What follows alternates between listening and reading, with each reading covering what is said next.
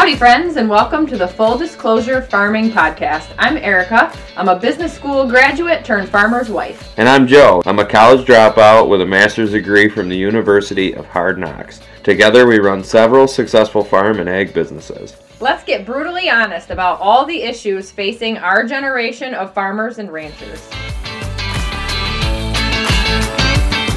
Hello, pod people. What's going on? How's it going, everybody? How are you, Dada? I'm fantastic. Tell us what's going on. Oh, been I going on. drove halfway across fucking the heartland yesterday to get nothing Hmm. from a dirt squirrel. But you got you found a cute bridge. I found a bridge I shouldn't drive the fucking thing across. But you That's- drove on it twice.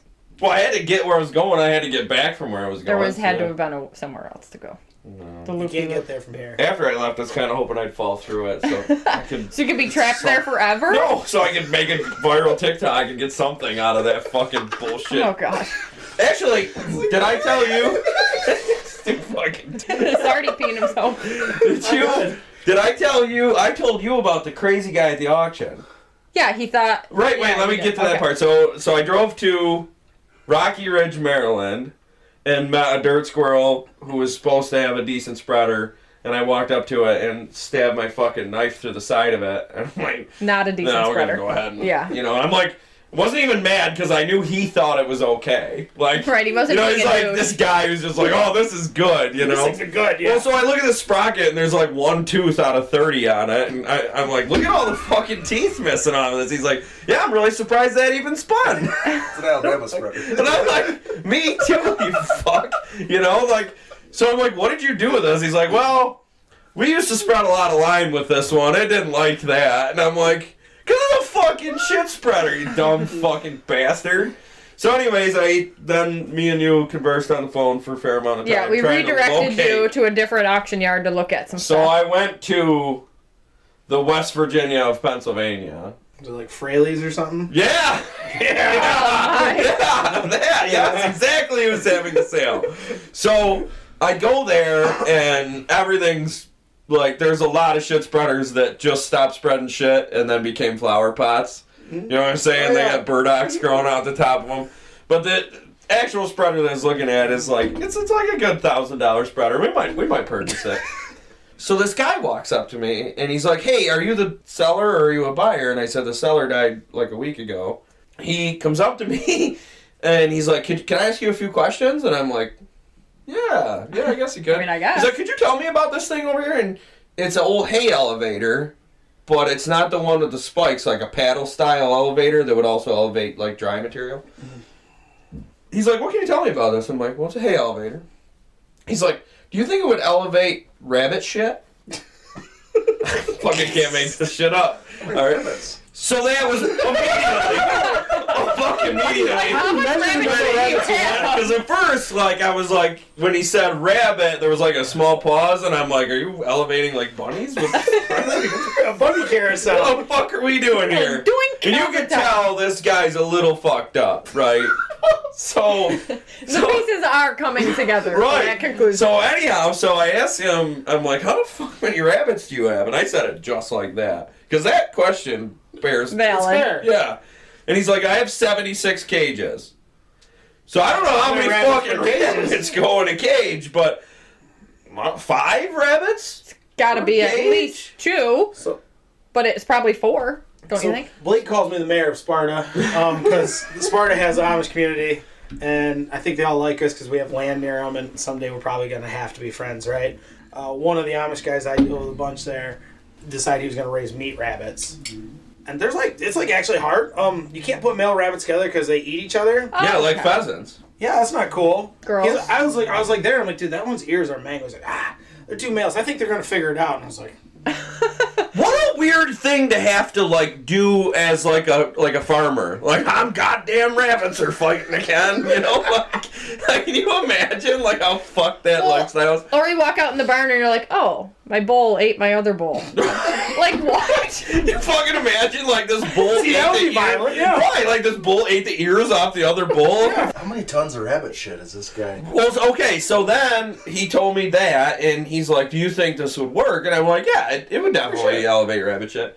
Goes into this fucking 20 minute entourage of what's what's wrong with him. He's like, well, you know, he goes, my back separated in two places, and he goes, because of that, I had this happen, and now I have a collapsed lung, and I have severe anxiety and No, severe no, no. He depression. said terminal anxiety. terminal anxiety. it was terminal. He said I have terminal anxiety, and I'm just sitting there, I'm like, whoa. and he said his Doesn't spine was everybody- free He floating. said his spine was separated in two places, and that made him have a collapsed lung. And he goes, "But I'm going to be honest with you, I got really lucky in life." And I'm like, "Seems it? Okay. Fucking seems it. You have 76 rabbit cages, and you have terminal anxiety, which I've not. That's brand fucking new. Everybody okay? has that. yeah, isn't that just a human No, don't worry until eventually you fucking made it to the die. top. Larry! It's just a human condition. terminal anxiety is just a human condition. Fucking ridiculous. So to be shit. clear, if his spine was free floating, he's now a jellyfish. Right? Seemed Isn't- like a jellyfish, yeah. I mean, So you met a jellyfish rabbit farm with anxiety. yeah, yeah, that happened. No, but he said he got lucky in life. So then he's like, yeah, and then I got really lucky in life. I met a millionaire and his wife, and they just pay me a lot of money to do odd jobs. Because they feel bad for him. So, Seems valid. so then he says to me, he goes, so how do you transport this? And I'm like, you hook it on your vehicle. He's like, but that's not a ball hitch. I'm like, yeah, you get him one with a tongue. Hmm. And he's like, he's like, but one, one will go in between there, and then what do you put in the hole?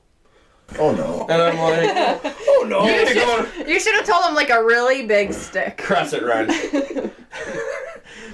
but I'm like, I told him like, you should go to your local tractor supply, take a picture of that, and get what you, you know, find one of the intelligent people that fucking work there, and Help you get what you you need. get what you need. And then this little Mennonite kid showed up with a side by side, and he's like, Was it on steel wheels? no. He's like, um, he's like, he's like, I'm just gonna tell you guys, we have almost everything you need at this auction to have a, a, a working farm. Salesman. And I'm like, and the kid was younger than Jay, and he was riding a like a fucking 800cc side by side around. And uh, I'm like, that's really good. I think this guy needs help. I gotta get going. and I fucking zoomed out of there, and I'm sure the guy was talking, you know, talking to the kid about jacking off a rabbit or whatever he Left my does. phone on speaker on the ground. I so so I'm getting my phone out and I'm ready to because we're ready. We're going to make a TikTok.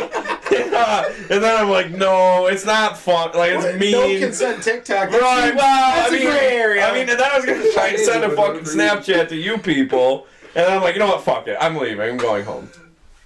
So, and then I almost met Todd Hall. We passed each other. Uh, he's a guy that met us on TikTok. I think he follows. I think so, To start yeah. with, and uh, super really nice person that lives He in. lives in Pennsylvania. We're yeah. not only 20 minutes from. In fact, if I buy the shit spreader, he's going to hook on and take it to his house. And uh, just like fun how you meet people through social media. And I actually drove by him. We passed each other. And I was like, hey, Todd, how's it going? But we're going to have lunch if I, if I buy the spreader. So that was that. Um, the rest, everything, we got, uh, I can't say how many gallons of syrup we got made, but we got uh, 60, Good start. 65,000 gallons of sap so far. Yep. Is it like a trade secret or? Well, so there's two reasons. Number one, probably at the end of syrup season, we're probably going to do some sort of a really cool giveaway To guess the to amount? guess the exact or within closest. And then also, seventy percent of maple producers, not unlike dairy farmers, have small peepees. So if I tell You're them, just not gonna play that. game. if I tell them I have They round up by 10%, if- they have. yeah, I tell them if I have made 3,700 gallon of syrup, they're like, we made 4,000. yeah. You know, so fuck them. And see, the fun part is, is that I can, I can say we have 65,000 gallons of sap. And they, Means yeah. nothing. It Well, it means, means nothing because I was gonna do the math. Sixty-five thousand divided by forty-three is fifteen hundred and eleven. Which we never get 43. Sixty-five thousand divided by seventy-five is forty. Yeah, yeah. There's like two thousand gallons worth of syrup difference. Yeah. and there. sugar content, yeah. Yeah. So, We, uh, we addressed some of our issue in the barn what was our issue? In the that we were worried about the cattle. We ran Oh. everybody through the chute, kind of took a peek at everyone, Yeah. gave them their medication, and moved them on their way. So we're getting closer to ready to calving. They look a lot better than we thought they looked. I ordered all the shit today, by the way. I would say ninety-five percent of the herd looks Good. stout. Yeah, for So, sure. I think cool. that's our wrap up. Why don't you introduce who's here? Okay, and then Tyson so here today we have Clayton Phelps from Edgewood Stuff. Edgewood. Edgewood So Farms. It says it on many of Blake's shirt. Edgewood Seven. Farms, but there's Edgewood. Grain. Train. There's there's a pile of them, right? Trucking. Why don't you let them introduce Yeah. So them? it's, it's Clayton and his and his brother Blake. Blakea. Okay, we call them. Blakea. Balake. Balake. Balake. Um, so it's them two, and they're gonna do their do they're doing the elevator thing. Right? Yeah, so you have to do like so an if you met a, a beautiful woman in an elevator with a set of just guy John to beautiful. wow, this is taking a turn. I leave. There's no chance for me. so, anyways, we're gonna let you Yeah, guys. make a good impression introducing yourself for like 45 seconds. Something brief, you know, we don't have all day. You first. Me first, George. You Age first. before beauty.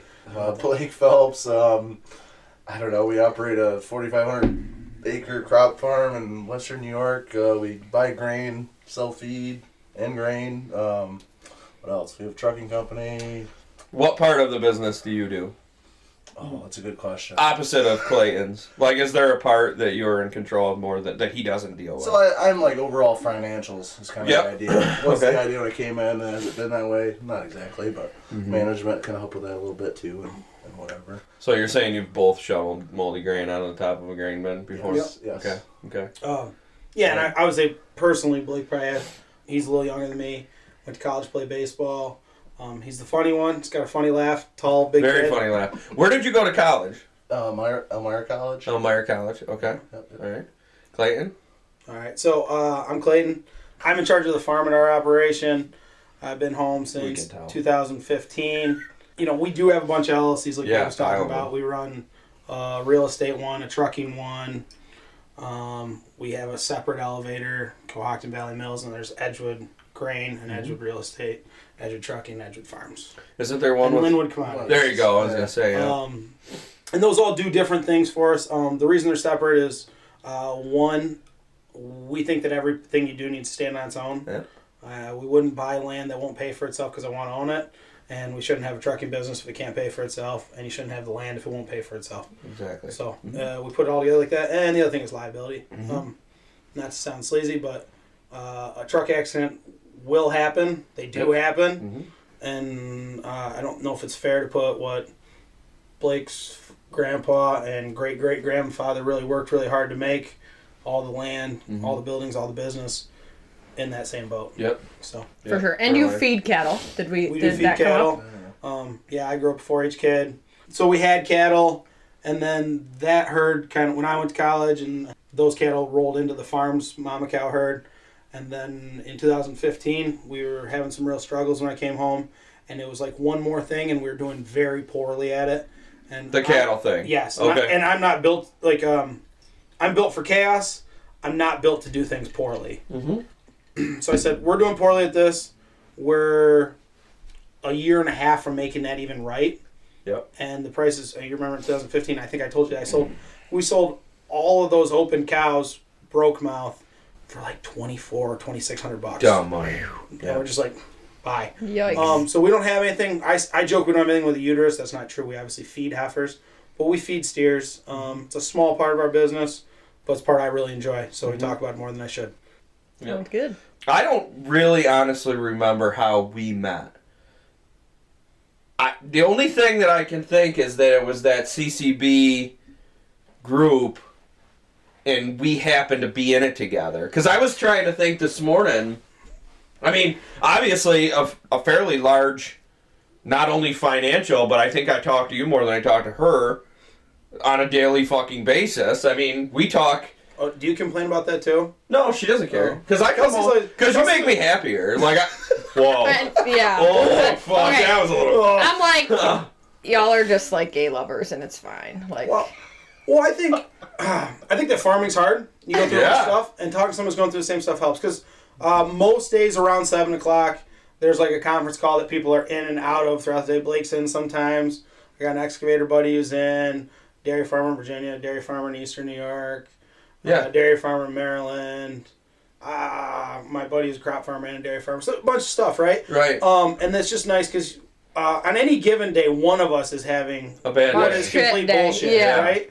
Yeah. And um and Kelsey will sometimes say, "So you talk to them or you talk to me? You don't have time to talk to me." And I'm like, "Well, you call at bad times always. If you called when I was bored, I would definitely talk to you for an hour. But um, I think that I think that from a and I hope Kelsey maybe listens to this, but I think from a from my from my standpoint, like I can call and just chew her ear off about how some shit happened and she won't get it. Like she won't understand Right, I'm the like, full I'm sorry that happened. the full extent of why I'm ready to fucking strangle someone. Yeah.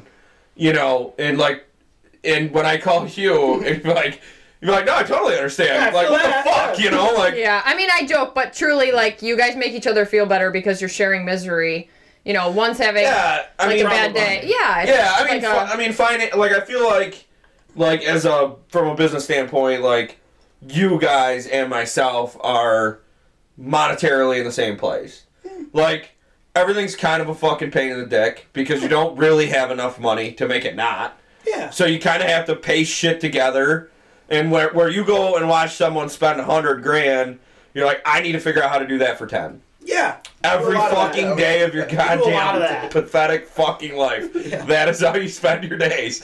You know, and, and to me, I feel like like I drove to Jesus's asshole yesterday to get that spreader. Yeah, And it was a piece of shit, but I thought there was a slight chance that I could go buy something for three grand or thirty five hundred Last bucks three years. that would last me three years, and then I could buy another piece of shit, or maybe I wouldn't be as broke as I am in three years. three in three years, years. yeah. You know, maybe things would be different then, or whatever. You know, And I always get beef's always fun. Um, you guys, what you've created with the freezer thing is wild to me and amazing. Um, but when I look at beef cows, it's low margin. Mhm. I don't spend a lot on them because mm-hmm. you there's not a lot there. There's- I'm can't. milking them. And uh, if I go out and buy a new manure spreader, that's going to cost me like a hundred dollars a head for five years. Forever, and then it's and wore out 200. and worth We can't do that. Yeah. Yeah. And I mean, so so one thing that I appreciate about my conversations with you is that that makes me a better farmer even though my profit margins are far larger, which thank fucking God because if my profit margins weren't what they were on the beef business, the crop side of things would look ugly. You know, but because we make enough money on the it, it, it shuffles itself out, but like when you when you tell me about your cost of bedding per day, we talk about this like often. It's a factor I don't even think about. You know, I use two, two and a half bales of straw a week just in my calf pens.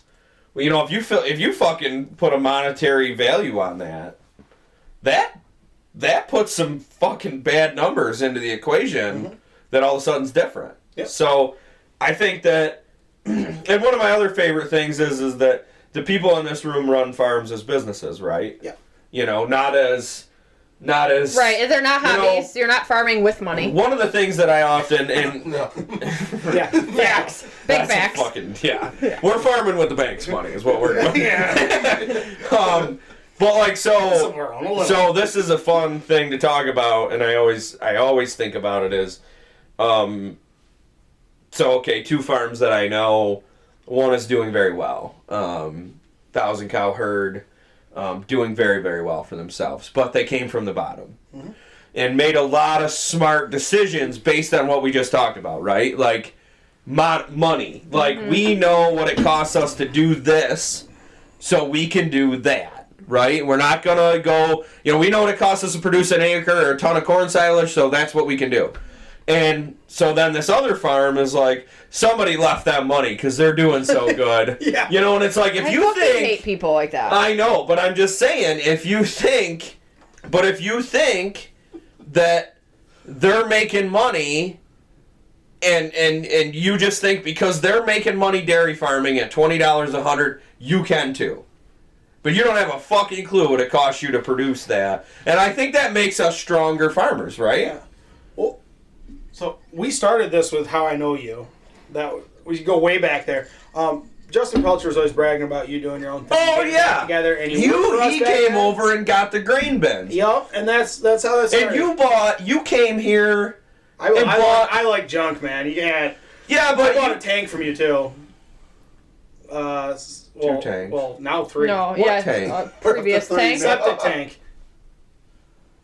Oh yeah. Yeah, had leaves in it and everything. Yeah, I remember. Yep. Perfect. Yeah, now I remember. But so okay, we did business there. Yeah. Now, yeah, and you came and you ended up buying a shitload of steers from me that that The year. You yeah. bought the the grain bins That sounds right. because yeah. Pelcher trucked them. That sounds Not the heifer year. That would have been. No, this was. Oh, I a think this was ago. even before your Oh, time. I think. Yeah. Um, we got way fucking Yeah, we're way off. That's okay. So, back to what we were talking about, though. I think there's one thing. Um, our parents were very careful. I, this is a joke, but I, I tell people that my dad has taught me very little, and that's not true. No. But my dad is n- is has always for my life been too busy to spend the time it takes to teach someone how they ought to. But my dad, from a very young age, told us there's just there's there's no one you're gonna meet who's better than you. So Well, that's a wonderful so perspective. you can do it right and so you just if if you tell your kids that if there's something they want to do they can do it because someone else can do it then that gets rid of what you're talking about with the magic and people think that their neighbor has like some magical force field over Right. the farm and over there everything's easy and free right. and those guys are smarter than you and they know how to do it and here well it's just hard Right. Tough luck and it's city. hard over there It just doesn't look that way. It just doesn't look appear that way. Yeah. And you know, and that's that's one of the reasons that I choose to be so fucking transparent because a lot of people look at the retail beef and like they got a boat, he's got a high country, she drives a new truck, they got snowmobiles, and it's like we're transparent about how all them things came here because they weren't came here by writing a check. no They were not. They never came here by just writing a fucking check for him. They came here by dealing with some fuckhead on marketplace. every one of those things, Yeah. almost every one of them, was dealing with the dumbest fucking person you could possibly imagine ever dealing with, yeah and and that was that was the the end and beginning. if you don't know joe is the paperclip guy from craigslist you know the guy who traded the paperclip and ended up with a house that is Joe. Yeah, yeah, Yeah. that was that is that is of Dwight Schrute, yeah. Yeah. yeah, that is hundred percent me and my life. Yeah. Hey, so let's talk about that. oh boy So just just last week or yesterday, I don't know, whenever we had a conversation that you told me. Where did you about the grain price being the cheapest grain? Oh, I'm gonna, Where? I'm gonna plug the competition here, but the guy who works for Howlett's good guy. Yeah. Uh, he sent me a Snapchat and it said that I think if the grain price goes down another ten cents, that'll be the lowest inflation adjusted corn price Ever. ever. So what I wondered about that, and if he's that, if he seems like a smart dude, I wonder. I would like for you to ask him. In 1970, what would that equate grain? Would it be 75 cents a bushel in 1970? Probably less. We should we should all try not to spend all our days being pessimistic, but I, I don't feel there's a lot of reason that basis or necessarily the board should get better before next fall. There's no reason for that. So you're just all. like because there's corn everywhere. Yeah. And It's, it's coming out of our ears, and you feel you feel like you're getting stuff stacked on you a little bit like that. right? Well, yeah, yeah. Well, I mean, just so okay, let's look back at this year. Yep. Clayton, I mean, you we talked all summer. You got no rain. Yep. Um, it was cold. It was actually below freezing almost all summer here. okay, but you had talked about your hybrids, and and you actually weren't upset. yeah, You weren't as I was fucked impressed. as you thought you were fucked. Yeah. You were like a little fucked, not full fucked. Yeah, and, and we had we had uh, I I joked that you have to be right sooner or later. We had sold ahead two years in a row before Mm-hmm. that and been wrong, and last year we sold ahead on most of it. Paid the fucking bills, didn't it? It's nice. Yeah, yeah. And so we come up way short. Mm-hmm. Um, and I told you, I mean, I think I think we got done like real life averages. We were 150 sub 150. I was I was guaranteed that with a heat unit loss here. Yeah. You know, I mean, I was pretty much couldn't fucking you know fight that battle any differently, right? You know, and then and then it was what besides. But I sold corn to Trey Yep. for 635 a bushel. I sold him 10,000 bushel. Well, hindsight 2020, I should have sold him fucking. All of it. I should have sold him yours too. Yeah, all of it. Yeah, Anything you you, could get your hands on. You know, and I mean, but I didn't know. You know, I mean, obviously you never know. But, but I mean, had you not done what you did, and had I not done what I did, whoa. Now I do believe that the rule of averages. I believe that you'll have a shit, you'll have a shit pr- price this year. But I think we'll have, I think we'll have a good summer. You have to. Yeah, yeah. you know, I don't. I'm not like a god person, kind of, but I I kind of feel like at some point everything works out. right? Like somehow, some way, it all. if you're not a It'll God balance. person, my dad's a weather nerd. yes, very If aware. you, if you cool. chunk, if you chunk years up or sets five years up, in general they end up the same. yep, well, So law of if- averages. Yeah, so if you're sitting out here and it's June 15th and it's 40 degrees and raining, it's going to get dry and hot sometime, Mm-hmm. Mm-hmm. right? Yep. And, and yeah. Choose to believe it's God, choose to believe it's the universe, doesn't matter. Whatever. The only people I think are crazy people think there's nothing. That's insane. I mean, a lot of times I I hope for this is just weird. Like in the Men in Black movie where they shut the elevator or shut the locker door. There's a whole universe of us inside of. Like The and there's a whole yeah. nother bigger, Uh-huh. you know, giant thing out there that I mean, just imagine you can't even fucking see with a telescope. That there's it's endless. It's fucking nuts. You know, you can't tell me there's not something else. Some other guy figured out how to grow 400 bushel corn somewhere 12 million light years from here or some fucking thing. You know. I don't know. I think with all that, like, it's it's wild the times that we're farming in, right? I mean, how fucking easy was money 20 years ago? Oh, I don't even look that way. So yeah, I've been home since 15, and um, we thought I'm not gonna get the years right because I'm not that kind of guy. Mhm. We have a neighbor who's uh, how old's John? He's probably mid late 70s. John White. Oh yeah. Yeah, and dude, that guy will be like, this is this is a quick aside, but he'll walk up to you, and go, you know what? I remember this day in 1983.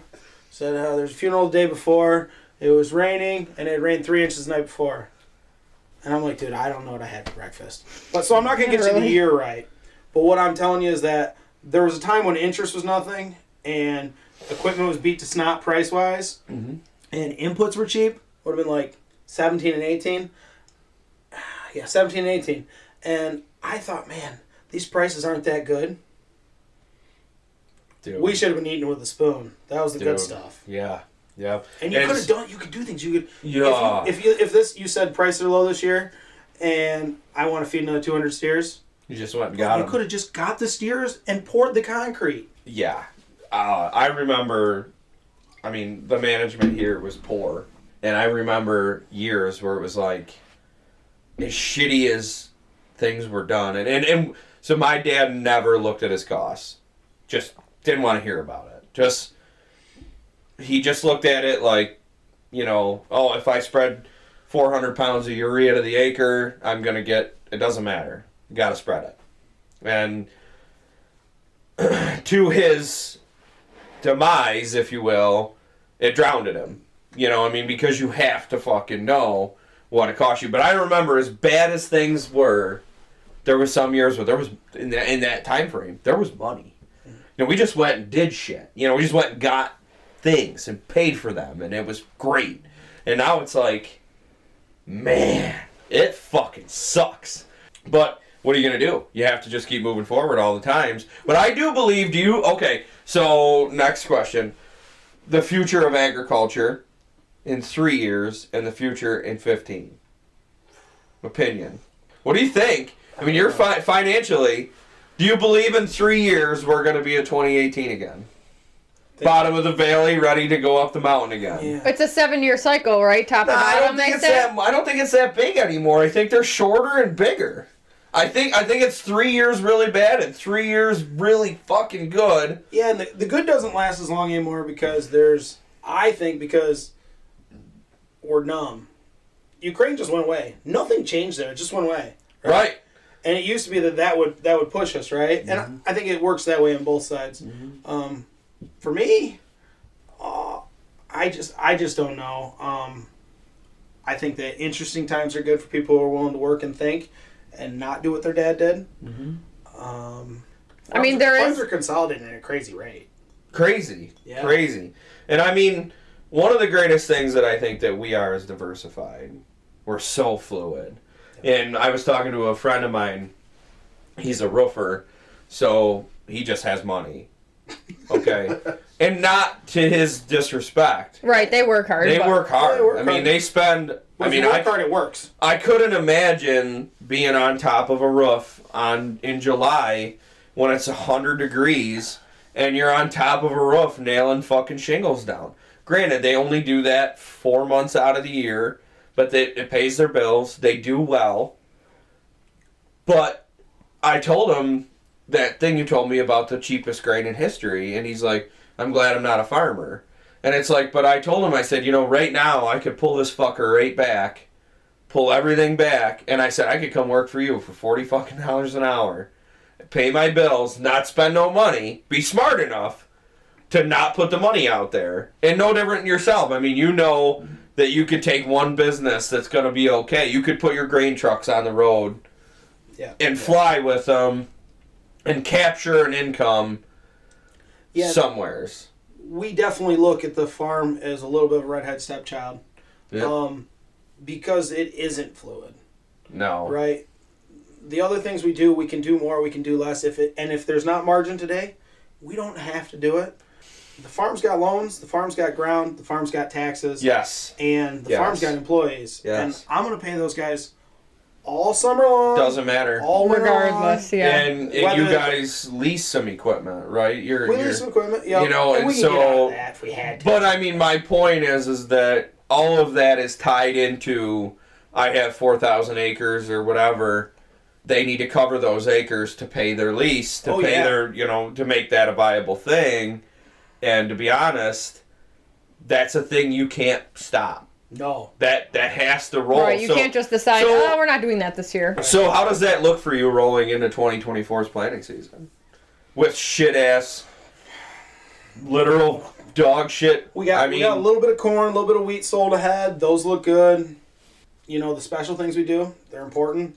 We grow dry beans, um, and and they're not magical. They're they're not Jack's magic beans, but they offer margin when nothing else does. gotcha. So we'll do more of those. yeah, Um, and Yeah. it's just gonna it's gonna be tight on the farm end. I, Mm. There's no way it's not. Um, we have 18 months to sell this crop. Uh, but realistically, I probably don't have the credit to hold on to the crop for a full 18 months. So that's not- gotcha. we'll we'll stretch it out. We'll try to do the best things we can market wise, but it's going to be hard to get excited, right? Well, and that. so, my buddy called me the other day, and he's like, "So, what did you order for bean seed?" I'm like, "I haven't ordered a fucking thing."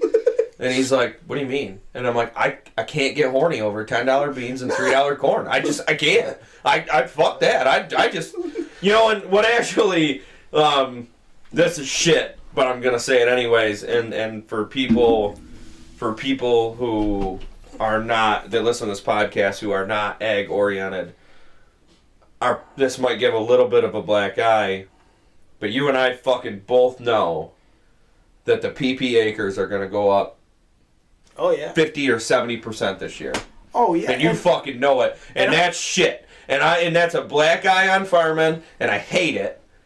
But it's a system. you have a fucking cho- right, and you know what? People have the fucking choice to go on welfare and fucking food stamps, and nobody gives them a fucking black eye. But you turn right around, and a farmer PP some fucking ground and throws some oats on it and lets it go fuck itself for the year. And we're the assholes, you know. I mean, I I just think that from a crop standpoint. How can you fucking grow something you know you cannot Make without money yet, literally God's It's not grace? even in the ground yet, and you know you're going to lose money doing it. Fuck, Like, man. I mean, seriously, you know, like when, when you start fucking around with three dollar corn, I knowing know- that you need two seventy bushels to, to That's what I was pay that say. I- bill. I haven't looked, but I bet I bet I got to hit 250. I was gonna to say, really make money. real two seventy would be like life. and we're not doing that. You're not. You're just not. Not, I mean, my dirt. and I mean, there's there was one year I think I think we I think we had some 220 corn, which was life changing. But that was it was on like a 15 year old sod that I zone built. I put 30 gallon of nitrogen down. It was fucking drier than a popcorn fart when I planted it. And, and then it stayed dry, and right when it needed moisture, the roots got down into that shit clay that was underneath it and found it, that fucking hard pan. And we grew, but but I remember that year, fucking corn was four bucks. You know, it was dog shit. You couldn't turn a profit on it.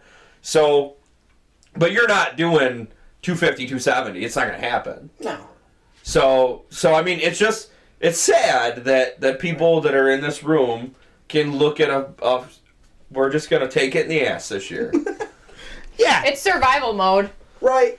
Um, But how the fuck do you get excited about going forward In survival mode. as a business builder in survival? mode? well, I guess you, I, I told you about my dad. I probably just look at it that way, right? Um, you're getting four dollar corn, and I'm gonna get four dollar corn, and my neighbor's gonna get four dollar corn, and uh, I guess I just gotta do it better than the other guys do. Yep. Um, or the other option is to be in a better financial spot. You gotta start there though. You can't change that today. So right. right, that's a long term So- plan, yeah. So, um, and and you know, I, I should be honest. Always, I aim to be. We buy crop insurance and we buy it for prevent plant. Yep. That's the reason I have Yep. crop insurance. Yes. If Yes. it wasn't prevent plant, I wouldn't have it. And Yep. I am not a guy who's gonna not plant a field. I can, but I'll tell you, I'm not gonna be going out there and trying to till things up on June 15th to plant them if I if I couldn't get it done before then because it was too wet. Yep. Um, I've been joking. We farm just a little bit of organic ground, and it's a wet farm, and it's miserable. Mhm. And I just I've been telling everybody's asking, "What are you doing with organic corn?" I said, "Well, I hope it just rains on that farm the whole time. Yep. I don't want Yep. to go over there." And this was some years ago. It was our first year having the checkbook. Me and you, so five, six years ago. I think it was the year Jay was born. I got smart about PP, prevent plant, Mhm. and uh, I prevent planted some acres. Mhm. And that year, if I'd not done that, I don't know today we would be here But it would be different. But in but what it'd be capacity, fucking yeah. different. Yep. You know, and, and my dad uh shafted me, knifed me pretty hard in the back one time and said, All you did is farm the fucking insurance company this year. And you know what? I kept this fucking farm going that year. Well, and 'Cause those I the did rules, that. and that's the game. And that right, Right, you're right, and, and I offer it if really love that you said that because you're right. Those are the rules. I played by the fucking rules that every other player has. You know, it ain't like Joe and Clayton only get prevent plant. It, it's not every fucking family around, and I'll tell you what, there's some dirty birds around that have zero qualm that plan on oh, dude, we got we have a neighbor like that, dude. Well, I'll tell you. Um, you know what? Fuck it. I'll throw them under the bus. They're not local, so it doesn't matter. But still, um, back when we decided we were going to try the YouTube thing, you know, uh, we we were very into watching YouTube, Mm-hmm. and uh, one of the farms, Larson Mhm. Farms, big farm, right? And I have enormous respect because those are the rules and that's the game. But those guys went out and I fucking watched him do it. They air flowed soybeans on. And he goes, This is the third year we gotta plant something. But they went and bought the cheapest fucking bean seed they could buy. Oh yeah, Went out with the air airflow, Rogator, blew some beans on, got a crop to grow. They knew full well it was gonna be 20, 15 bushel bean, 15, 20 bushel beans. Knew knew it from the day That was the motherfucking plan. one. Yeah. And the Well thing about it is that upsets me about that is those guys are people drive by and know full fucking well they're doing that on purpose. If that ground can't grow a crop three out of four out of five years, five you know, Mm-hmm. then let the shit grow up to shrubs. But the government's paying you to not. Part of their profit is that. I think. Well, I don't know. In our part of the world, prevent plants for wet ground, right? Yep. It's not everywhere, but it is here.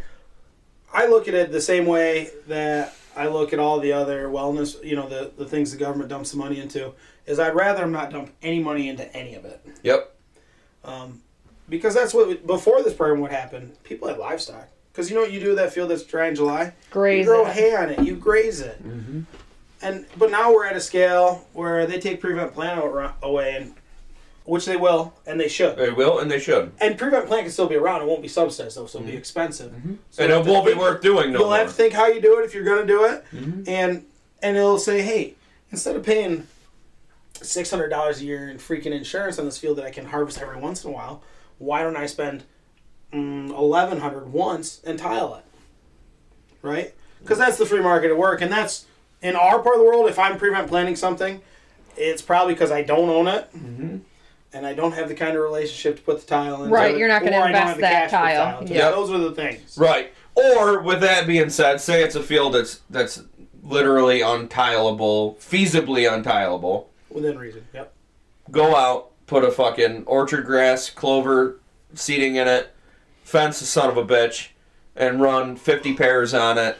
Yeah. Let them let them let them do their thing and be done with it, right? But unfortunately, and we've had this conversation and I have no problem saying this out loud, it is no goddamn different than the government subsidizing single parent families. It is it is it is two and the same. Yep. You know, the government subsidizes us to prevent plant, allows us to go out and farm shit ground that's got no earthly reason, and you might go pull a fucking crop off it one every other fucking year. And why wouldn't you just, you know, I mean, we, I, I could think of 75 acres that I farm. Right, it's not a sound business decision to own it, but when you have a program that lets you mm-hmm. pawn it or make money on Yeah. it, then you keep it. And it, and the problem is, is what did that do? Now all of a sudden you can get four hundred dollars an acre on a prevent prevent plant. So what did that do to the land value? Kept Just it high when up, it should up, be up. dog shit. Mm-hmm. I, I think that this shit all needs to go away. Yeah. You know, I mean, I don't want to deal with it no more. I, and I think it would level some fucking playing fields. I think that I think that certain farms, not far from here, plant some crops, That they wouldn't. figuring on an insurance claim. It's like, but no one on earth would go out and crash their car into a fucking Intentionally, yeah. Insane people would. But Well, insane people Yeah. would, but like, like the perfect example is you only have liability on ninety five percent of your vehicles. Actually, we got to talk about that. Oh no. Um, but it would, it would be like going out with my high country and having a good insurance claim, insurance program on it, and totaling the fucker every two years, so I get a new one. If you took government subsidy away, it would be like putting a liability policy on everything, and you're gonna do everything you can to miss that deer, because if this truck, if I hit a deer with this That's motherfucker, the only one you get. I'm fucked. Like my work truck, like I have literally driven off the road through people's fields to like not hit a deer because I I need this vehicle more than I need my high country. You know, like fuck that truck. Do you need a uh, drink? Yeah, do we need a re- do we need a pause for refills? I'm gonna go down and get myself a don't cone. refill. Yeah. So yesterday, So you started making sourdough, and now the, No, no, the no, no. God thinks we're Amish and took our microwave away. Yeah. So That's you- what happened. yesterday the I'm gonna text my microwave wife right this minute. you would push the button and it would turn on for about three quarters of a second and then it would die. And so I sent the video to like Logos, the local appliance store, and I was like, hey, like what the fuck? And she said the safety latch is something with the door is tripping and it like thinks the door's open, whatever. So I fixed it. And then now today, no power, no nothing. It won't do fucking anything. So it really is broke, I guess. And so then, like, you can't live without a fucking microwave, No. okay? You just can't. A ridiculous. toaster oven and is a poor substitute for a microwave. So, I don't mind having both, but you can't make me. Well, I like things soggy and room temperature, so right, right. soggy nothing in a toaster oven. I like to come in, put what I'm gonna have in the microwave, and take a piss. And have it be done. Walk out the fucking door with whatever, and it could be a hot pocket, it could be anything, and it's gonna be done as I'm gonna give it hot pocket, Diarrhea pocket. hot pocket. It's gonna be as done as it's gonna get done. Lava hot on the outside, Right. frozen on the Yeah. That fucking Frozen Jim in the middle. Gaffigan skit is a fucking got like oh, So we didn't need to get this fixed, which I've made a pact with myself and I've stuck to it now for what, I don't know, two months. I don't know. What's your That there will be no drinking during the week. Oh yeah. I do not because I am the type of guy that if there is a bottle of Crown in front of me, no matter the size, I'm gonna drink it. Okay, and like so, normally I get like uh, I got kind of a small bottle, which was fucking bullshit, but um, 'cause they have a bigger one. I don't want to get two, but last weekend we got a handle because people were drinking the Sugar House, and I'm like. I'm gonna drink that motherfucker, you know. And normally I just get the the liter bottle, but anyhow, so nights that I will be at the sugar house, and this happens way less than it used to, but like I come home and I would take one cup of rice and one cup of water in a two cup measuring cup and put it in the microwave for five minutes with a little teaspoon of butter, and I would then five minutes later have this meal if you would call it a meal. It's mostly just rice, and you pick like the weirdest sauces to mix together. P.S. Dude, you want you want to tell you what the best fucking Oh, I'm here for guy. it. Catalina I like it. Catalina dressing on rice?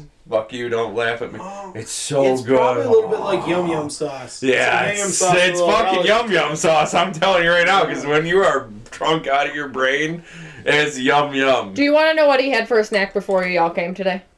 Rice, and Rice? shrimp, and chicken With bacon. shrimp in it. He mixed chicken wings into it, like with the bone. Like he But just you didn't mixed pull 'em off it. the bone first, just put 'em right nope, in he there. put them right in the rice, Yeah. and then he poured French or Catalina on top and stirred She them gives all me together. shit last night. Said I don't ever eat leftovers. Well, I You ate don't. fucking leftovers today. To, to prove me wrong. No, I actually didn't have that in my Doesn't brain. I 100% would have done it to prove you wrong, but it wasn't on my brain. Kelsey So said, "Can't stop, won't stop on the sourdough." I told her that Joe says if you keep sourdoughing, your microwave Is Is she sourdough? yeah, it's going around. It's bad. It is. It's like fucking AIDS 20 she's years ago. It is literally the AIDS. Agent, there's that It is sourdough now the container. AIDS. She's like, she's like, she's like. There's this container of oozing something on my counter, and I'm like, Yes, "Can we throw it out?" She's like, "That's a starter that's no good," and I go, "Right? Can I throw it out?"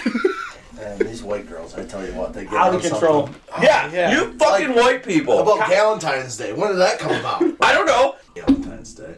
Not make it better. Anyway. Thank you. Thank you. It doesn't make it better that it was free. AIDS is free. It doesn't make it better. you can't even get AIDS anymore, Joe. It's the last yeah, year. Clayton told me can't, it's Have the last year for? AIDS. Just Yeah, you get- Wait, there's a commercial should- for AIDS? I Somehow don't I don't like believe the- I don't think we should. So the problem is, my your phone listens, and my friends say No.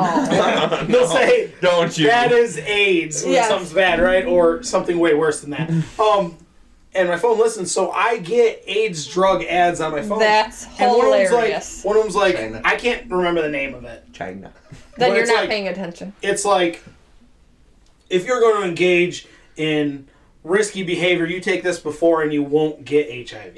Oh.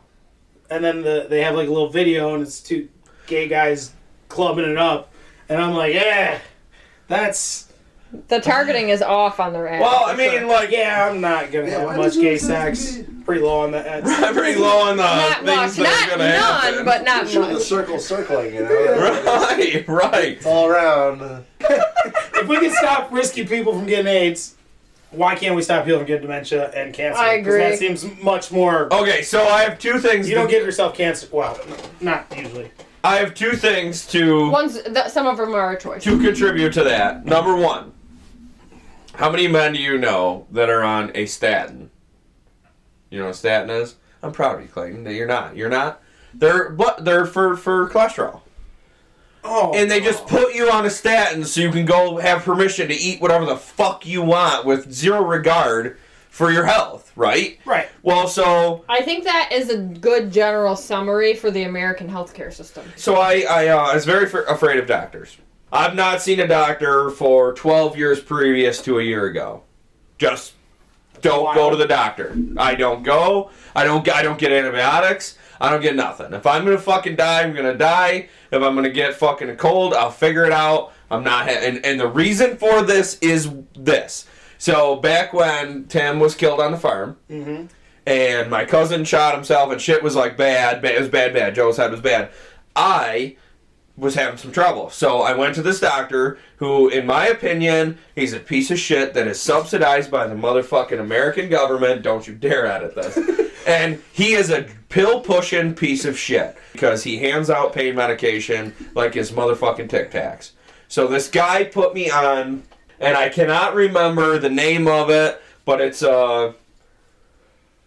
I don't know, but so I started seeing Catherine, the the the, the therapist, my the therapist drug was for for my depression. Depression. I was depressed, right? I was clinically depressed. Well, nobody's like, go see a fucking counselor. They're like, no, here's, here's a a pill. pill. better. Not Come on, unlike, please. not unlike the statin It's the same, thing. It's the same Yeah. fucking The idea. the The, model is the same. So I was on this shit, and they kept telling me, if you don't feel like if you if you start feeling like bad, take more. And I'm like, eh, That's, that's not- weird. If the tractor starts running bad, I'm not gonna, you know. Get more throttle. Right. Yeah. Well, sometimes, but whatever.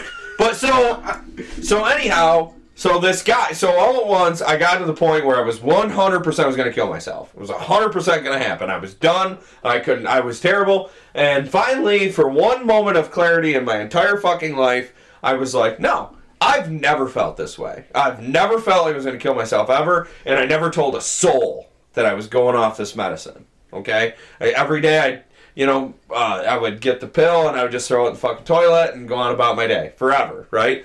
And then all at once I felt really fucking good and really aggressive, right? And I, I was doing things and it was great. I had wonderful friends and I stopped seeing the doctor entirely and like my mom and dad would question me like, yo, you gotta go see, you know, and they would just keep getting refills and then my mom and dad moved out of this house when I was 17. I lived here stayed. by myself at age 17. I, this was a frat house. Okay, there they was know they went to college. Dirty, was- gross, beer, sticky floors. all there was what hot tub. I did there it was twice. wild shit. And then I never took the medicine ever again. And Catherine told me when I start, I told her the name of the medicine, and she figured it out. And she's like, people don't get off that medicine without a coke addiction or without some other fucking addiction, and that's our healthcare system. Yeah. And so I'm wildly afraid of doctors. Like I just, you know, like you're not gonna subscribe or prescribe me fucking anything. Fuck off. Well, this doctor that we have now, kind of a hippie. It's like a cross She's like an in between. she's like, a logical hippie. Yeah. You know, Some- Like hippie yeah. doctor slash, you know, naturalist, but I went to see her. I went. We've been seeing her, whatever. And then I went and got my uh, blood work done. And she's like, "Your fucking cholesterol is." No good. Yeah, I mean, it wasn't like not great. you're not gonna die tomorrow, but you could if you keep your shit up. So that's why I quit drinking during the week. People get these fucking statins, and they're just like, it's a permission to drink just a 72 Band-Aid. beers a night, and Oh yeah. I tell everybody when we talk about the medical system that it's so fucked that I don't know how I'd fix it, and I have a good idea how I'd fix a lot of things. I just it's yeah, I don't there's know. bad, not, bad. it's not that there's no good people working in healthcare. No, That's wild. that's not it. But the system, the model itself is not set up to the economics of it's bad and the people Right. care of You bad. don't want nobody's telling people to change their habits or change their behaviors. They're like, here's a pill, keep doing what you're doing. Did we talk about the Putin thing where Tucker Carlson went and did you see where he went grocery shopping? Well, so Tucker interviewed Putin and it was bland. It was really not what I wanted it to be. I, I think I think Tucker, Tucker, wanted to survive. Yeah, Yeah. yeah, I think, but I, but I also think. I also think watching the interviews, I don't think that Tucker was afraid of surviving Putin. He, Tucker was afraid of surviving Biden because Tucker didn't answer ask the questions that Putin wanted to answer. It was vice versa. What you think? So he chickened out.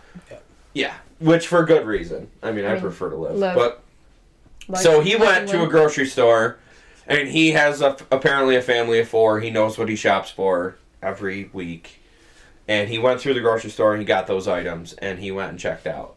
And everybody, at, everybody on his film crew guessed what it would cost in American dollars to purchase these items, and they all guessed four hundred to five hundred, and it was hundred and five dollars. Okay, so, so here we are in the United States selling grain for as cheap as we've ever sold it with a consumer that's paying more money Four than they've times ever much. paid for it.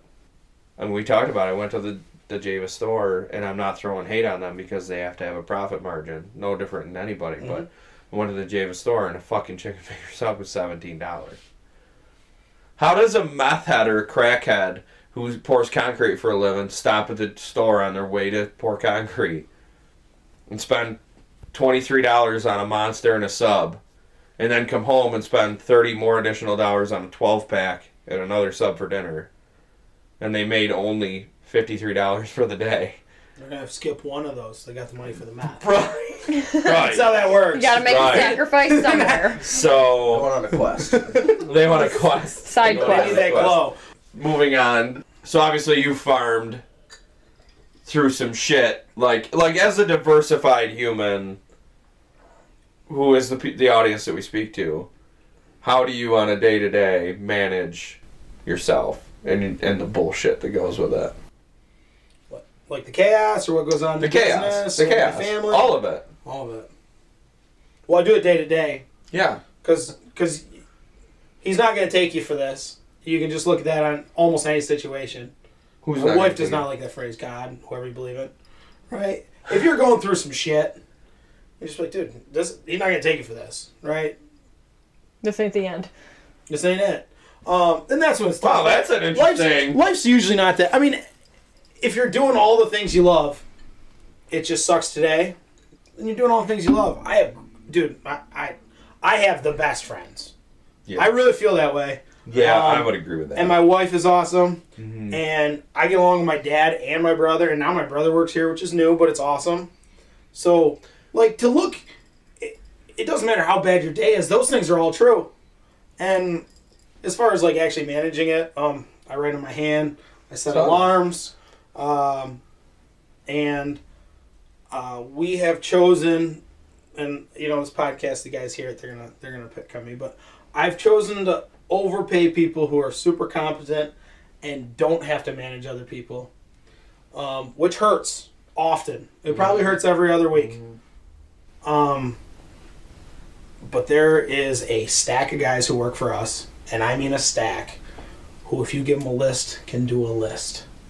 and not call you. 19 times. times. They'll call Yeah. me. When they call me, You know it's it's actually the an chaos issue, we're though. talking about. Yeah. Something's Really in the messed ditch. Something's run over.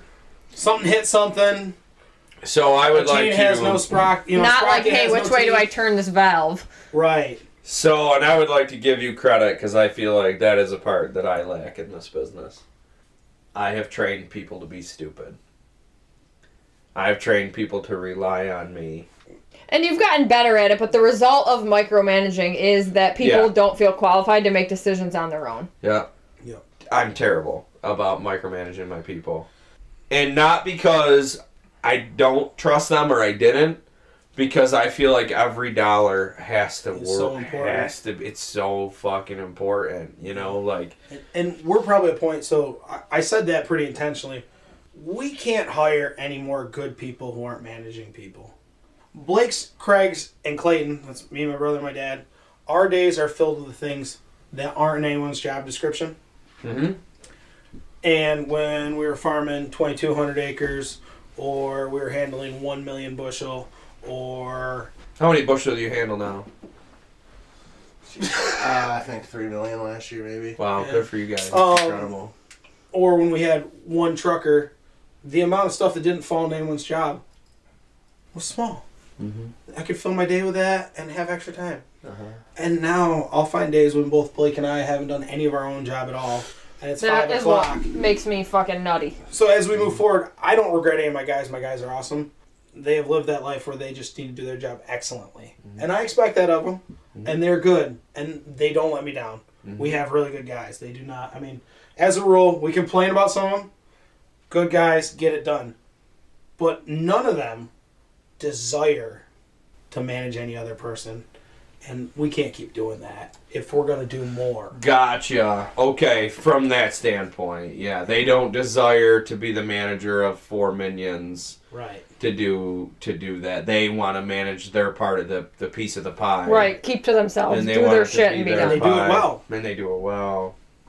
and and I'm I'm happy, and it, it's tough, right? Because when I look at like right now, we're we're probably reaching the end of what was the insane part, but this wage inflation's gone with COVID. Um, that's not my guy's fault, and it's real. I would say basically everyone who works and does a real job at a farm could do most anything. They could get the thirty bucks an hour in an auto garage. Uh, they could be a bank guy if they wanted to be. Um, they can all drive And work semis work real life. lots of stuff, right? So I want those guys who are doing a plus job to go home and feel like they provided for their family. Yes. Because they're doing they're doing the kind of job where you should be able to provide for your family, right? So I don't feel right about paying those guys not a lot. The flip side is is sometimes they don't make my life that much easier because I still got to deal with all the stuff that doesn't fall into their thing. hmm You know, you guys are obviously how many employees do you have? Full time, I don't know. Something like 15. Fifteen. Okay, so we have zero full time Mm-hmm. humans. Um, that's a fun thing. That's there's it's such a different aspect to talk to you. I feel like I feel like I would love to know that I have to be in the parlor from five to seven. Right. Just you know what I'm saying? Because of I your schedule, fucking yeah. know where the fuck I'm gonna be. in 20 minutes. I mean, that phone fucking rings or something happens and I'm out of here and I'm headed this way, that way, a million fucking different directions.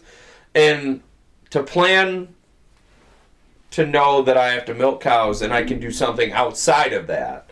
Now it's holy fuck, man. I got a million places I gotta. I mean, you just run around like a fucking absolute. I mean, you had an employee going down the 390 with a potato something. Well, that, that did happen. Yeah. Oh yeah. You know, and it's just like, what He's not the. one of those guys I was talking about. Right, no, but still. Just to be clear. yeah. But still, That was one. Pete, there's about no. That was cool. There's n- there's just my day. I almost hate when people ask me, "What are you doing today?" Because it's like, Putting out fires. let you know, Endless let you know when I'm done, how that went. And I mean, there's some off the wall shit that. Oh yeah. that happens that it's like, holy fuck, man. You know, and I don't know. It just I, we're, we're it's it's such a different diversity. People don't give credit to like I've often wanted to do that TikTok thing where they do the we're millennials. Of course we. And it's like we're diversified farmers. Of course we have no fucking idea which end is up. You know, of course Yeah. we, of course we were expecting someone to call and completely stick a shaft in our ass for the day. Like, of you know, Of course, we're inventing how to do this right now. Right, of course we're of course we're standing here figuring out we're gonna mm-hmm. alter our fucking lives by you know, and it's just it's it's fucking wild. I mean, it is a wild rodeo every fucking day. You're blessed because you just the way I think is you're train you train yourself like that, right? And there's nothing you can't do. No, no, And and and you know what's wild? What's really wild is I heard you you've been talking about retirement, and I have no idea how I'm retired. I just know that I'm not going to answer the phone and fix things at some point in my life. just going to stop doing that. okay, we're gonna have this conversation. At some point, long. you might be at an age where you want to retire. You find the next person who takes this place over, and JJ wants to be the best in the world at something, and there's nothing that kid wants to do that you can't help him with. Yep. And not, I mean, not everybody gets that. No, no, not everybody is qualified as that. So, I had a conversation with. He's a dairy farmer, um, and I had a conversation with him yesterday on my way back from East Johunga about retirement. We had Yeah. this conversation, and he goes, "So, like, I've heard about you talk about retirement on TikTok, Facebook, Snapchat, fucking all the bullshit." Um, he goes, "How does that look? Like, like you're not gonna just just sell it lock, stock, and barrel." And I said to him, I said, I lived my. I, I said to him, I said, when's the last time you woke up in the morning with no responsibility? And he just kind of got silent, and I'm like, I cannot remember since I was 12 years old. I was old. gonna say before high school. 12 sure. year. My dad had a massive heart attack when I was on my 12th birthday, and I ran this place.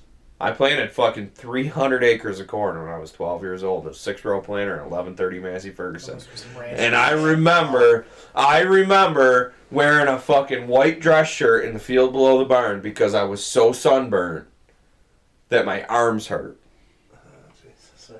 Okay, I remember that. Okay, and since I was 12 years old, I've never woke up a day in my life without a responsibility that I had to go. I mean, even today, today was probably the least responsibility day that I've had in many. And I still, you know, you guys are coming and Still, those guys out there. those guys out Phil's there, out and, and Patrick was had to coming to put, you know, this and Yeah. you know, just like bull sale and you know, and, and then I had to deal with the fucking Mennonite over the tractor and all the shit. Like, it's n- I I cannot remember in my life a day that I woke up where it was done.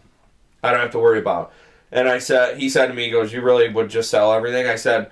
And we had this conversation, Clay, and about your your tell tell about the guy with the fent and uh, the soil checker guy. Oh, uh, yeah. Well, that, that story's awfully long. So this is a retirement, but it's a retirement story. Yeah. It's a it's a Right. thought and theory on retirement So- about a business. So to shorten it a lot, um, a guy who's now probably in his early seventies. Then he said that you know he's a he's a nerd, he's a math guy, he's a farmer, and he said, "Hey, there's there's not reliability or accuracy or repeatability with the soil sampling soils, and I'm going to fix that."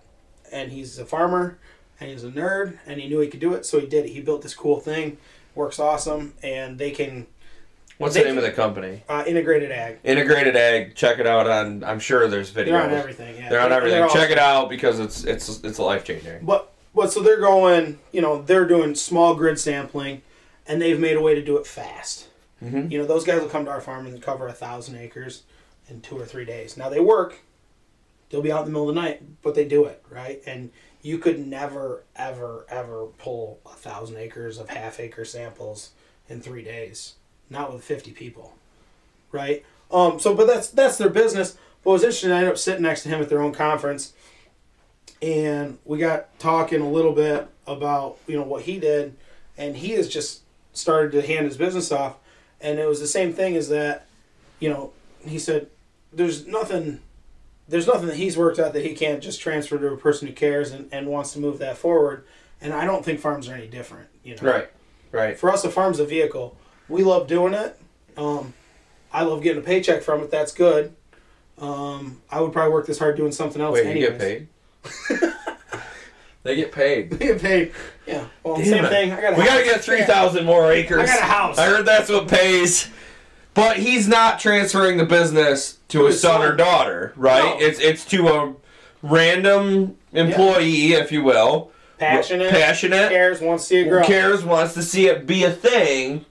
But and and and you talked about it like we had this conversation like so this guy, the owner of fucking Staples. He he he's didn't not transfer to his he's not transferring it to his son. He's transferring it to the Whoever's next the fucking guy that really yeah. wants it. You know, and well, I mean, like I said on the last podcast, like having someone that takes over your shit who's a blood relative is cool, but it's actually cooler to match passion and have somebody have the same values as you to like see the vision for the you know, business. a more. dairy a dairy farmer who who I I respect. Um, he he does a nice job. Um, he said to me one day, and, and I'll never take credit for this quote. He said, "You can never have profit without passion. You can never be successful in agriculture without passion." Oh, that's true. But And I mean- Madoff was a passionate guy.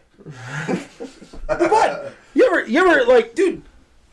It takes it takes the real kind of passion Yeah. Real. to push something forward. to fight for it, to have your fingers, your back, your ankles, Yeah. your knees, Everything your hurt, body yeah. hurt, tired, exhausted, had everything. You know what I mean? And, I, and like I can't remember the amount of times I've been like, I can't fucking do this shit no more. And then I realized that no one's gonna go fucking do it, so fucking ass out there, go do it. Yeah. You know, and the passion thing. Like I would rather if if um and Jay I've saw him be passionate and I mean he's five, so obviously Yeah, I was we're not say. we're not ready Days to here. yeah. we're not ready, but I've saw him not about farming. I've saw him be passionate about music.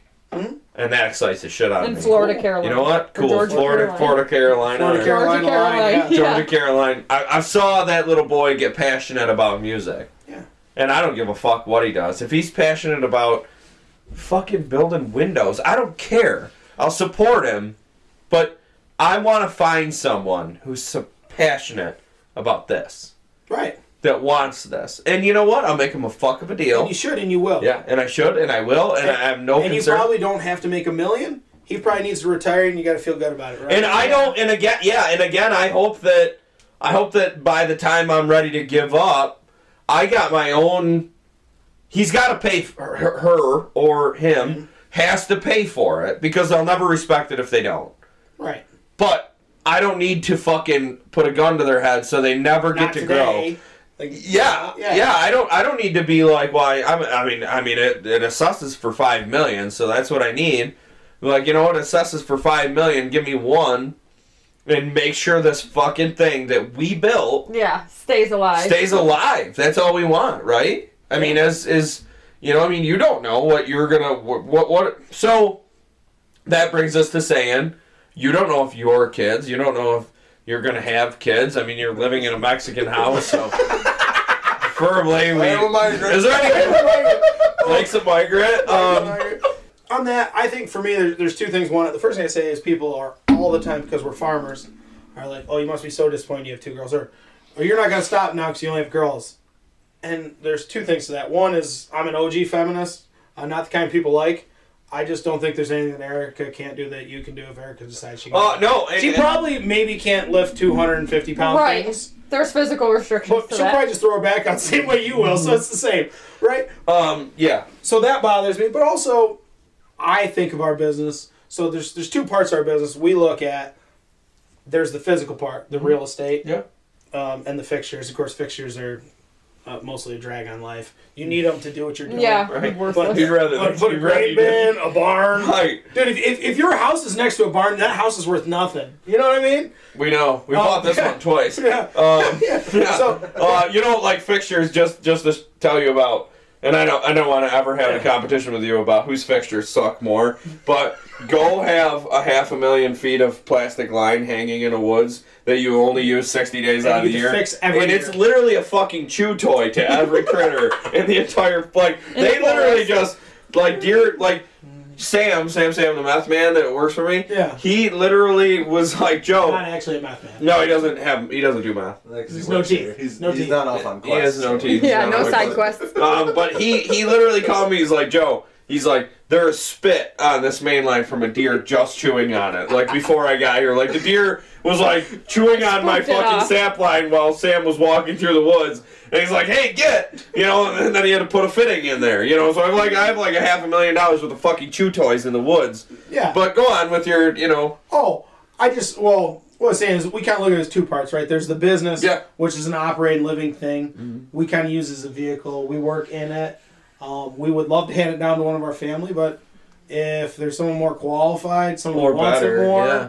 Yeah. someone who's better, and I mean, and, and there's a place for people related to us, they can work there. But if there's not a place for them, we're not just hiring people because they're a Phelps, right? But so there's that part, and then there's the real estate. So our real estate's set up to it skips a generation and moves down. So we'll end up with our grandparents. My fathers will end up with whoever comes out of oh my, us. that's a completely different and thought and but, theory I've ever. but it's an income only thing.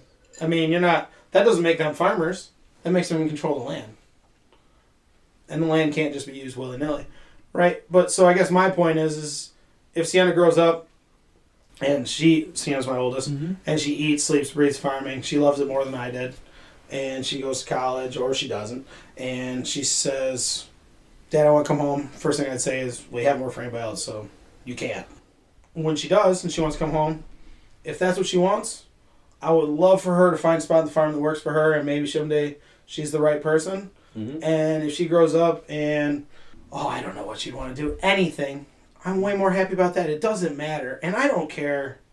It's a vehicle, right? We're proud of what we did. We're proud to work with the people we work with. But it's a means to an end Yeah. at the same time. Well, and I yeah. like It's always not a means to an end. It's a means to, to a new beginning. yeah, you Yeah. just keep on, yeah. you Yeah, keep it's on going. Right, it's a But train, not I guess me, more. and Yeah, not it's about just a you get on, you get off, it keeps going. Mm-hmm. Yeah, if I have a heart attack or dad has a heart attack, it doesn't make it about Blake. It's just a business we work in and we, we love what we mm-hmm. do.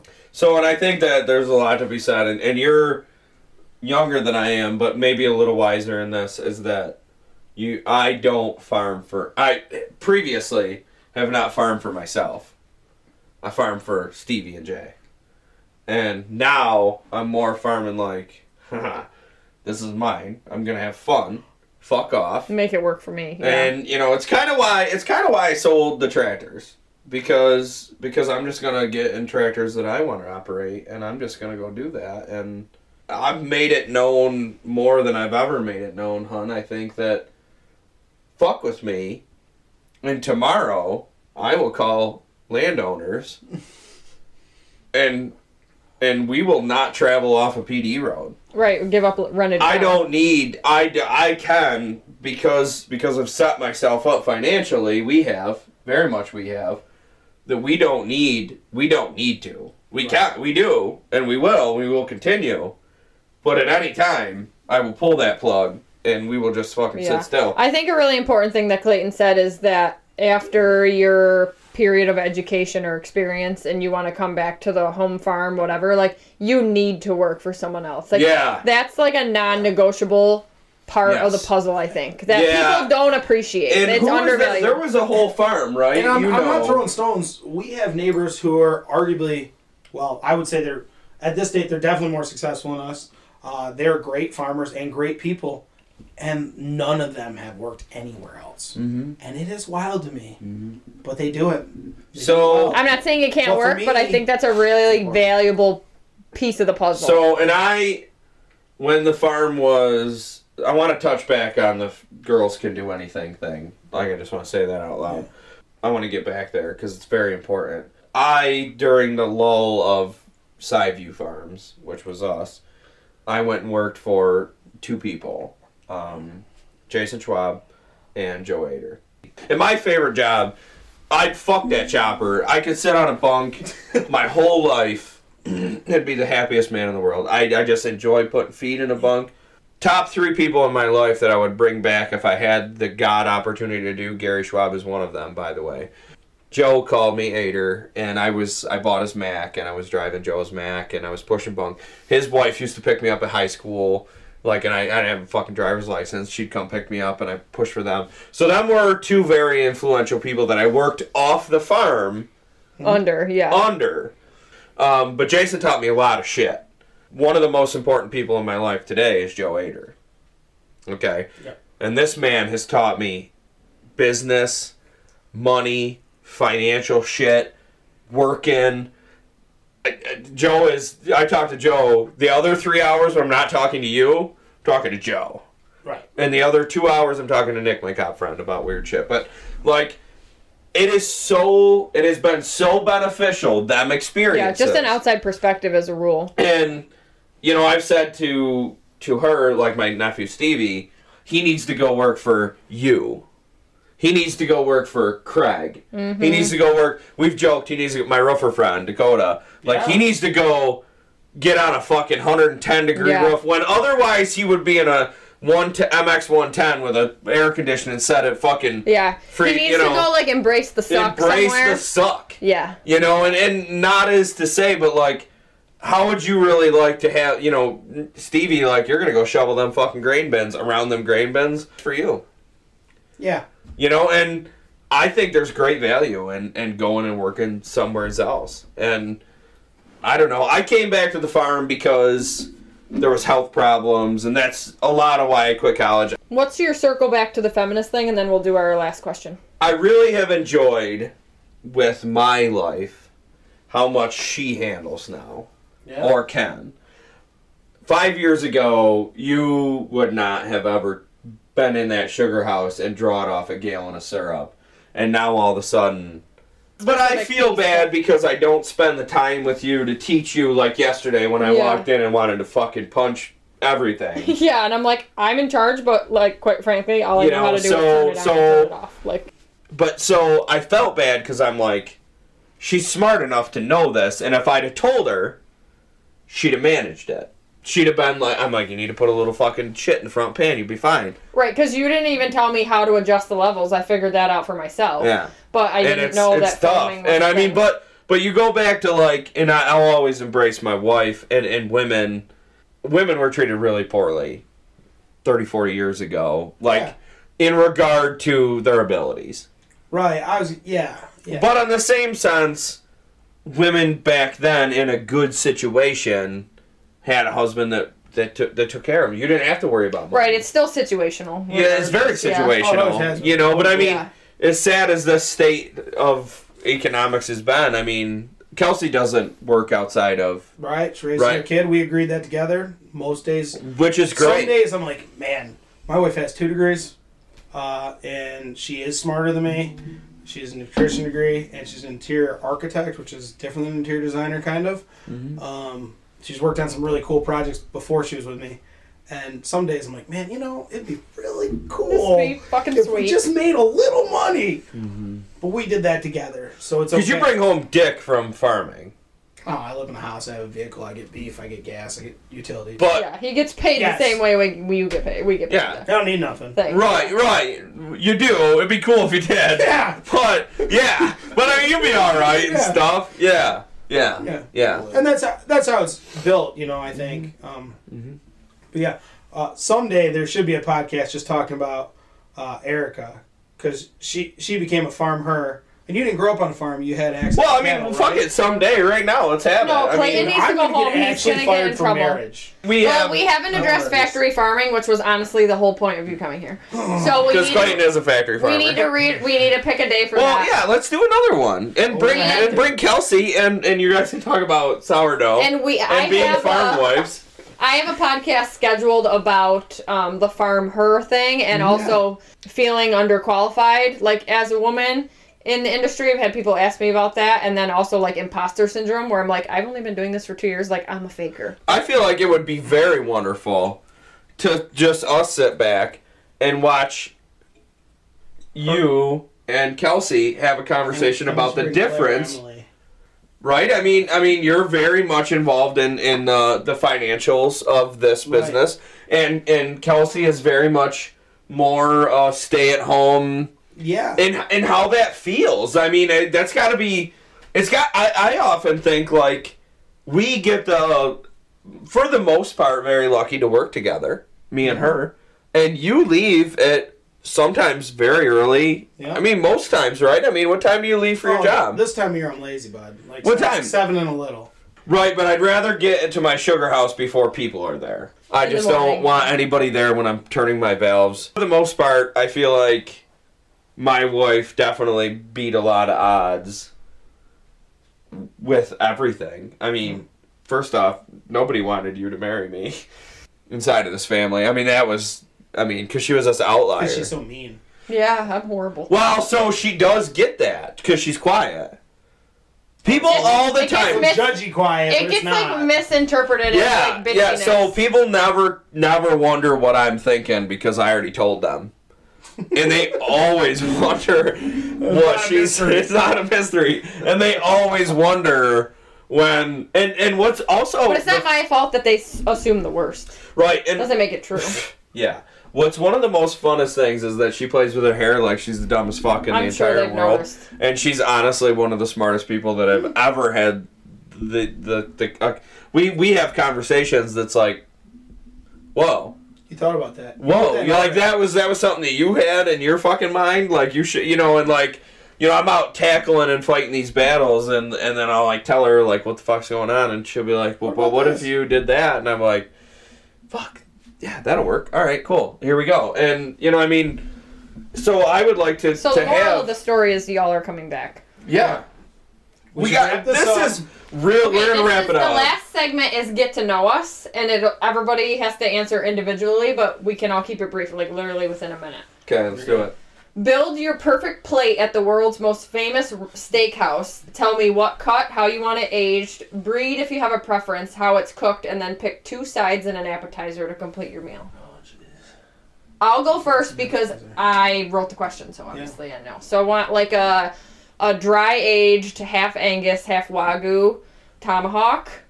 Um, for sides, I like asparagus and like a baby red mashed potato.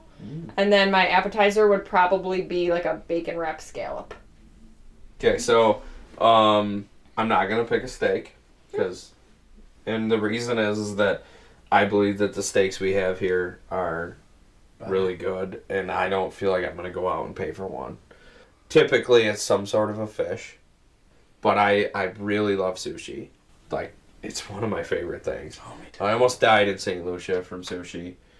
Uh, I ordered an assorted sushi platter, and there was literally a dragon's asshole inside of sushi, and and I almost died. But I, if we were going to a restaurant, one hundred percent would be a sushi assortment.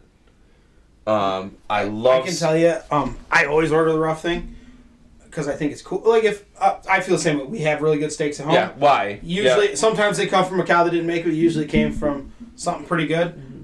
Uh, so I like things. I I just always tell. I just probably have a special if it's something special. Mm-hmm. Um, don't get a camel burger. That shit's no good.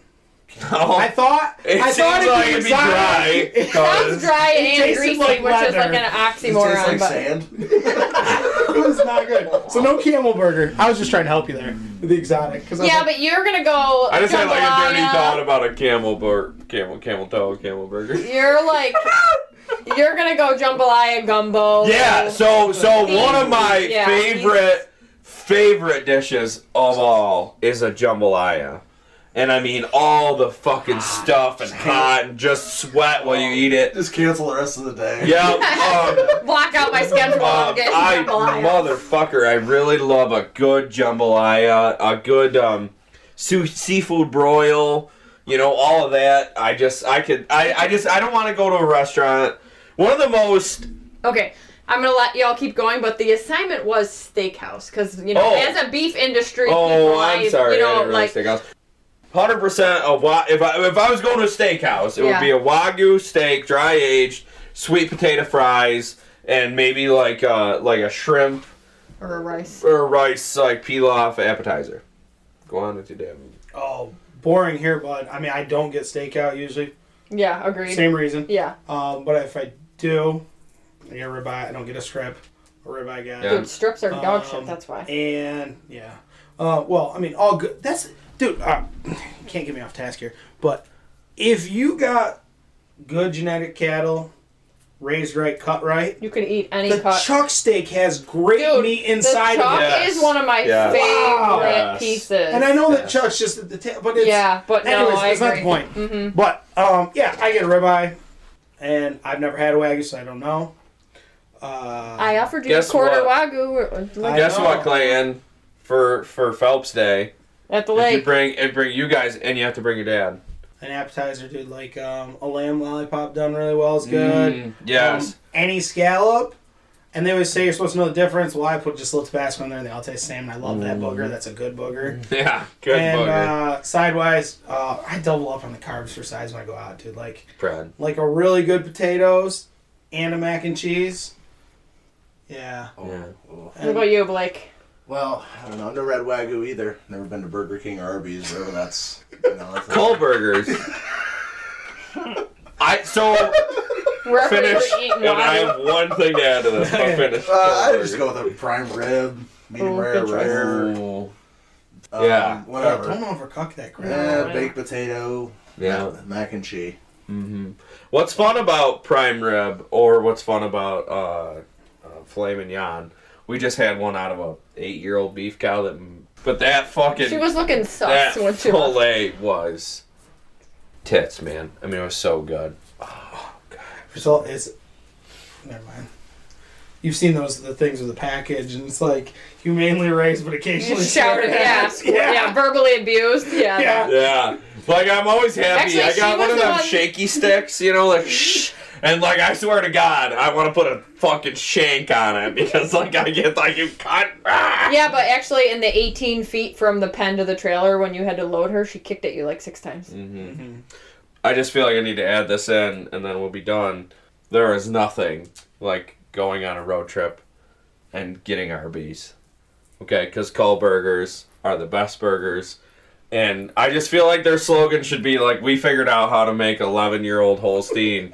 You, you, you can't tell me. And you know what's fucking great about Arby's? They figured out how to make them the sandwich that doesn't mold. I was gonna say, you left that Arby's in your truck When for I went to get your tanks, weeks. Yep. I hooked. Uh, my truck sat in the driveway for two weeks because maple key season came in like fucking Yeah, yeah. mock Jesus, and there was an Arby's sandwich on the passenger seat of my truck for two weeks. good. Weeks, and I fucking opened. I kind of did it as a little science experiment. And it was as fresh as the day you got it. If I fed it to the Buddy right 'cause I word, love I don't but- know. I was Really kind of mad when blind. he ate it.